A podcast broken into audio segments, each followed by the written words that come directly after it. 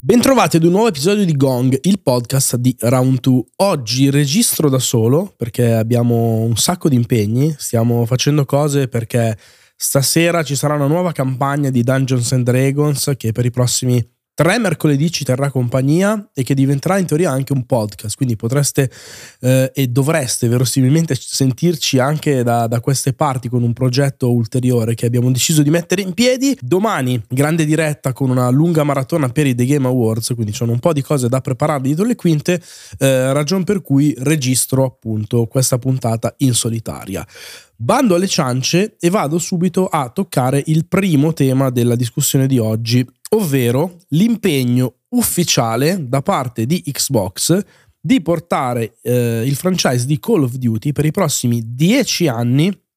su piattaforma Nintendo eh, a seguito dell'acquisizione che chissà se si farà in teoria il prossimo giugno tra uh, Microsoft e Activision Blizzard King. È un impegno ufficiale che uh, effettivamente Microsoft uh, ha preso anche diciamo con il pubblico, in particolare via Twitter. Lo ha fatto attraverso l'account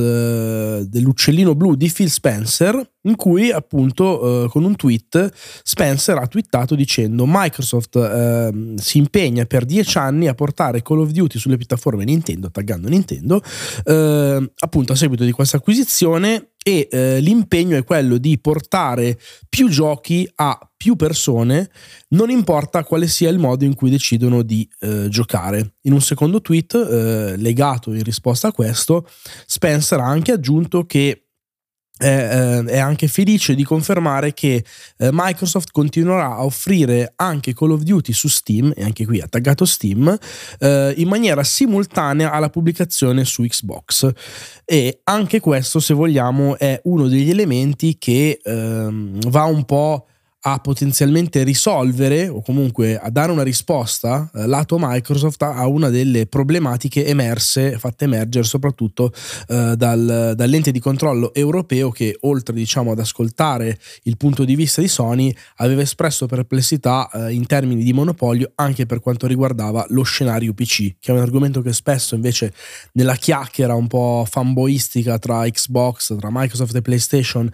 viene, eh, veniva così messo in secondo piano e invece il fatto che Xbox vada proprio a specificare questa cosa, questo supporto a Steam,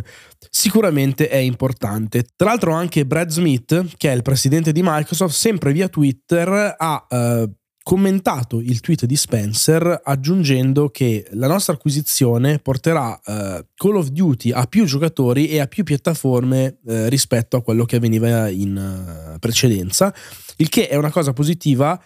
sia uh, per uh, la competizione in generale, per il mercato, che per i consumatori stessi. Ha ringraziato pubblicamente Nintendo e ha aggiunto: eh, Quando Sony, taggando Sony, vorrà eh, sedersi eh, e parlare, noi saremo eh, ben lieti di offrire anche a loro un, un accordo per de- decennale per appunto portare Call of Duty su piattaforme PlayStation. Questa cosa, diciamo, è sicuramente un'ulteriore aggiunta a quella che davvero oramai eh, è diventata una, una, telenovela a tutti gli effetti che riguarda eh, questo, questa acquisizione molto molto importante, ma proprio anche per questo molto discussa. E diciamo che ci sono delle considerazioni che sicuramente eh, possiamo fare. La prima è legata al mondo Nintendo stesso, nel senso che eh, Call of Duty che sbarca in questa maniera, in pompa magna, diciamo con un accordo decennale sulle piattaforme della grande N, comunque fa notizia in sé per sé, perché a oggi eh, Call of Duty non è certo uno di quei giochi che vedono la luce eh, su Nintendo Switch e per così dovere di cronaca ricordiamo che l'ultimo Call of Duty pubblicato su piattaforma della grande N era addirittura per Wii U ed era nel 2013 con Call of Duty Ghosts, una versione poi dedicata di quel gioco. Dal 2013 a oggi Call of Duty ha abbandonato anche per ragioni direi eh, tecnologiche i sistemi della grande N, eppure con questo accordo evidentemente eh, c'è la volontà da parte di Microsoft di tornare anche su quei lidi. È una cosa che mh, ha anche eh, specificato bene eh, Spencer, perché mh, in un'intervista che ha tenuto col Washington Post gli è stato chiesto appunto come in realtà intende portare eh, poi Call of Duty sul, sull'ecosistema Nintendo e Spencer ha detto che è una situazione simile a quella di, My- di Minecraft, in cui in generale ci possono essere dei lavori specifici che vengono fatti per adattare un gioco uh, a una par- piattaforma particolare e lui ha detto che uh, l'intenzione è quella di supportare Switch e in generale uh, il mondo Nintendo dando proprio tutta l'attenzione che merita anche a quel tipo di ecosistema e quindi o sviluppando, immagino, delle versioni completamente ad hoc o magari optando per eh, delle versioni in streaming, no? Si è visto già succedere con altri, altri giochi. Lui dice che Minecraft e Call of Duty sono giochi ovviamente diversi, eh, però lui dice eh, c'è l'esperienza comunque per andare a creare qualcosa di, eh, di specifico e di dedicato. Eh, in precedenza, eh, il presidente di Microsoft, Brad Smith, al Wall Street Journal aveva parlato del rapporto invece con PlayStation, dicendo che eh, è fondamentale che il franchise di Call of Duty rimanga su piattaforme Sony perché una parte importantissima dei guadagni arrivano dalle vendite su PlayStation. E dice che oltretutto con la popolarità del crossplay eh, sarebbe disastroso alienare eh, milioni di giocatori, eh, impedendo appunto questa possibilità di giocare tra sistemi diversi. Dice, è anche per questo che abbiamo offerto questo contratto decennale per offrire la pubblicazione lo stesso identico giorno su Xbox, su PlayStation, su Steam e su piattaforme appunto della grande N. Vedremo che cosa succederà. Eh, diciamo che c'è questo ulteriore aggiornamento. Secondo me già è comunque un, un passo avanti di Microsoft, il punto poi immagino che sia cosa succede alla scadenza di quel deal, perché è chiaro che l'accordo che Microsoft sta proponendo in questo momento è eh, decennale, eh, l'acquisizione invece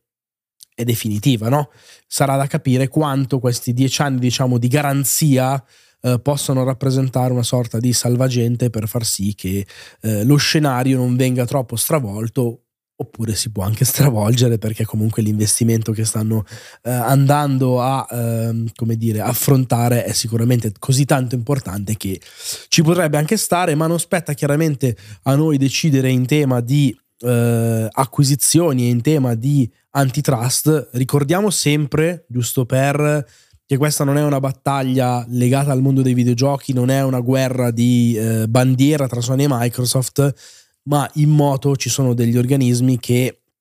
eh, si attivano quando si parla di eh, scenari competitivi che possono potenzialmente essere stravolti molto al di là del fatto videogiochi, Call of Duty, eccetera, eccetera. Cioè è bene ribadire ancora una volta quanto comunque si stia parlando di qualche cosa che riguarda davvero quasi i massimi sistemi, la politica e eh, universi che viaggiano al di là del mondo del gaming eh, nudo e crudo.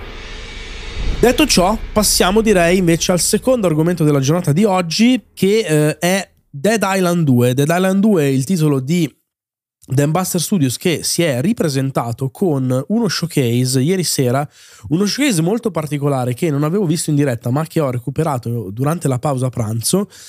Dello showcase in realtà abbiamo riguardato anche oggi in live un video di circa 3-4 minuti in cui sembravano un po' ripresentare il progetto che sappiamo era finito nel limbo per veramente un sacco di anni e che invece è stato poi riportato sulle scene alla scorsa Gamescom dove tra l'altro sia io che Francesco abbiamo provato il gioco. Quindi se vi va potete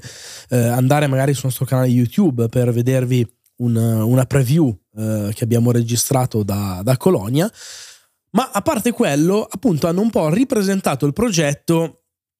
con un trailer che, eh, da, di gameplay che mostrava proprio le feature del gioco, il suo approccio, l'idea di eh, trasformare l'apocalisse zombie in qualcosa di estremamente divertente con un parco giochi all'interno di eh, Los Angeles e un po' di tutta quella zona della California rivista con dei toni eh, molto dissacranti ma al tempo stesso molto molto riconoscibili eh, nel senso che per chi come, come me uh, è passato tante volte da uh, quella città, ci sono davvero degli scorci, c'è un'illuminazione per esempio, c'è un mood che è stato catturato in maniera davvero esemplare dal gioco. Gioco che ricordiamo non verrà più pubblicato il prossimo febbraio, ma è stato rimandato eh, alla primavera inoltrata, se non ricordo male, verso la fine di aprile. Ebbene,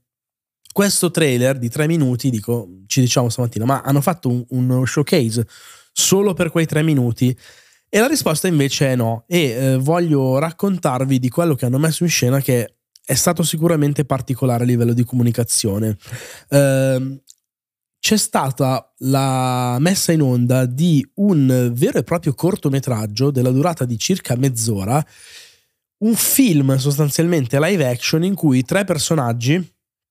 Uh, due uomini e una donna si aggiravano per uh, appunto Los Angeles e in particolare uh, un quartiere probabilmente Beverly Hills, cioè dove c'erano queste villone dei ricchi eccetera eccetera. E loro cercavano di intrufolarsi nella villa di un fantomatico produttore cinematografico mentre fuori imperversava l'apocalisse zombie, cioè di fatto hanno creato un corto live action ambientato nel mondo di Dead Island 2 ma la cosa molto carina è che mezzi produttivi, diciamo, nella norma, niente di né troppo fantasioso né troppo scrauso, forse filo più nella direzione dello scrauso che non degli effetti speciali pazzeschi. Tante cose sono, diciamo, lasciate un po' all'immaginazione o comunque mostrate in maniera off screen ma con il gusto anche un po' così granguignolesco del, dell'horror trescione, come è di fatto poi il gioco, che è un gioco che si esalta nella violenza splatter totale in maniera anche molto più spinta rispetto a questo cortometraggio. La cosa carina, dicevo, è che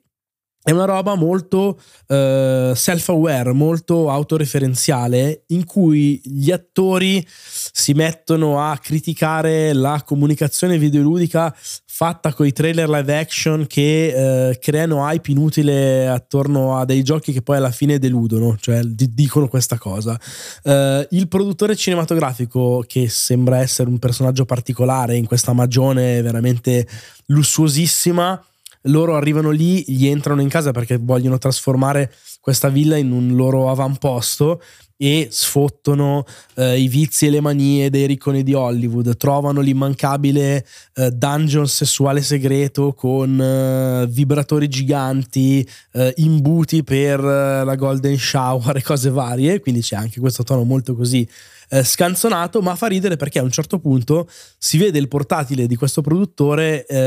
ha un CD, DVD, questa è la roba forse più così fuori dal tempo, con scritto uh, video di Dead Island 2 e uno dei protagonisti inserisce il disco e a quel punto parte in full screen quel trailer di gioco che noi abbiamo visto stamattina e che poi hanno pubblicato anche a sé stante. Quindi diciamo che loro si guardano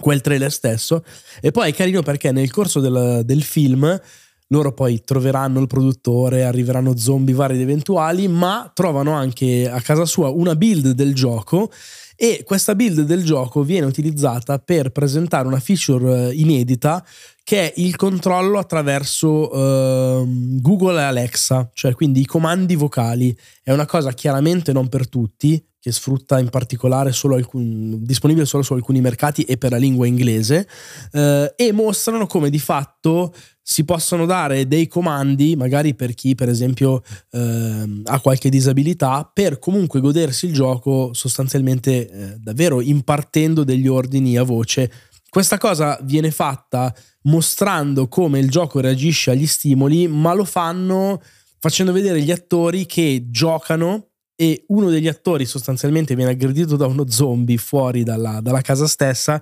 e eh, si difende urlando i comandi e loro nel frattempo stanno giocando sulla tv e vedono succedere quelle cose. Cioè è un modo di presentarlo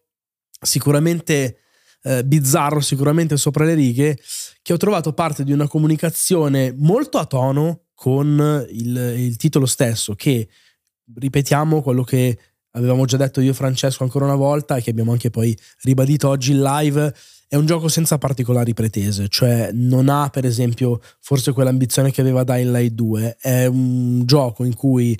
magari idealmente in multiplayer, ci si diverte a spaccare crani, a seminare veramente panico e distruzione, eh, accumulando armi in giro, armi che possono essere tra l'altro pesantemente modificate con elettricità, con lame rotanti, con il fuoco, di tutto, e a fare casino all'interno di questa Los Angeles eh, decaduta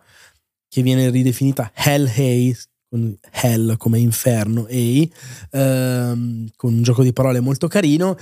E in generale, ripeto, secondo me il modo in cui hanno eh, ripresentato il gioco, che ripeto, non, è nulla di, non sembra essere nulla di eccezionale, ma può essere uno di quei guilty pleasure che funzionano bene, secondo me ci sta e se vogliamo testimonia comunque l'impegno, l'attenzione e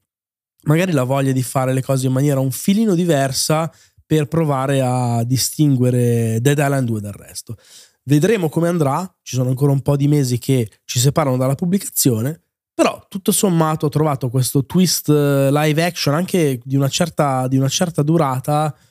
accattivante, riuscito e personalmente direi promosso.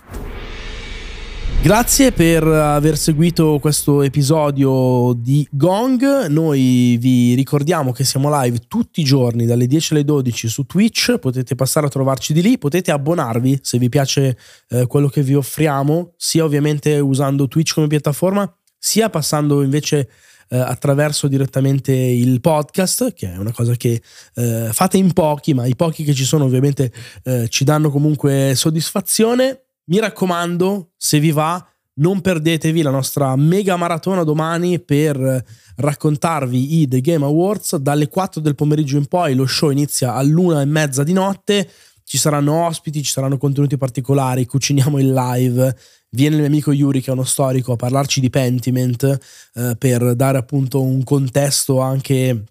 davvero eh, narrativo e storico a un gioco speciale che ci è piaciuto molto. Quindi non mancate, grazie per l'attenzione, noi ci risentiamo tra 24 ore. Ciao!